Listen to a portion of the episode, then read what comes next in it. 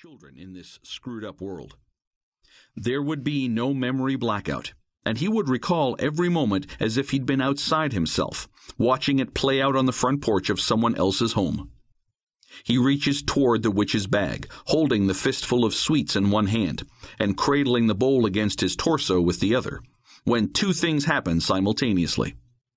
Poe, released from his birdcage on the porch by a kid who sneaks up and swings open the door, flies screeching and flailing toward Jeff as Darth Vader scoops up the girl witch with his left arm and points the lightsaber in his right hand at Jeff's chest.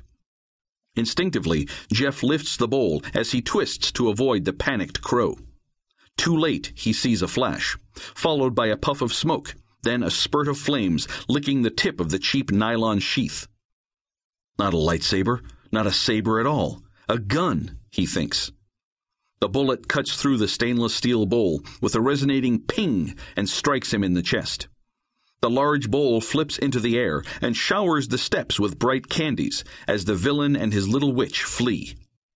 Two boys dressed in Spider Man costumes, waiting behind the pair in black, squeal and hit the floor, snatching up the goodies.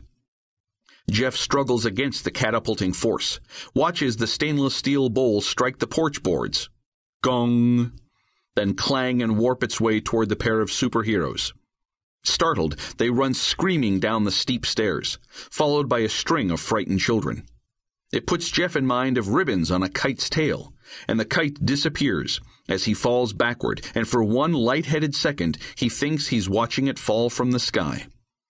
He lands dead weight across the threshold. He tries to blink, but his eyelids won't respond. Staring, he first sees Greer's face, then the face of his wife Sheila. An angel. He starts to speak, but he can't breathe. He can't breathe. Chapter 1 Sheila sucked in air. What are you doing here? Jeff Talbot finished jotting October 11 in its appropriate space on the blank check. He'd hoped his wife wouldn't walk past the library he also used as his home office. He looked up from the checkbook. I live here, remember? But you're not supposed to be back till six. And even then, you're under strict orders to go straight up the front stairs and get ready. I- have got all sorts of, of things going on for your birthday party tonight, and I don't want it spoiled. Jeff looked up at his wife and faked a blank look. Today's my birthday? Jeff Talbot, don't toy with me.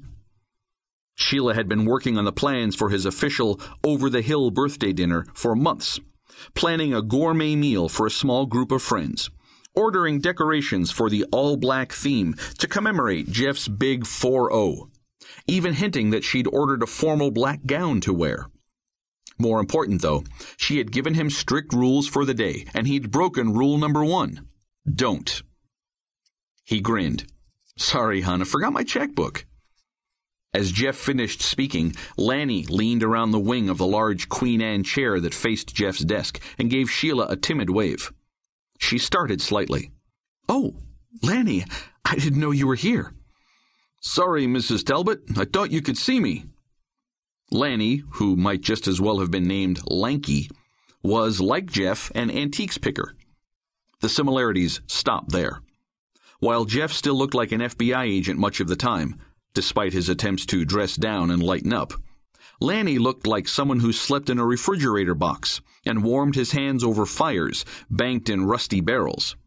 His long brown ponytail splayed out from under a well worn black knit sock cap, and his scruffy beard helped to offset his thinness and leave one guessing at his age.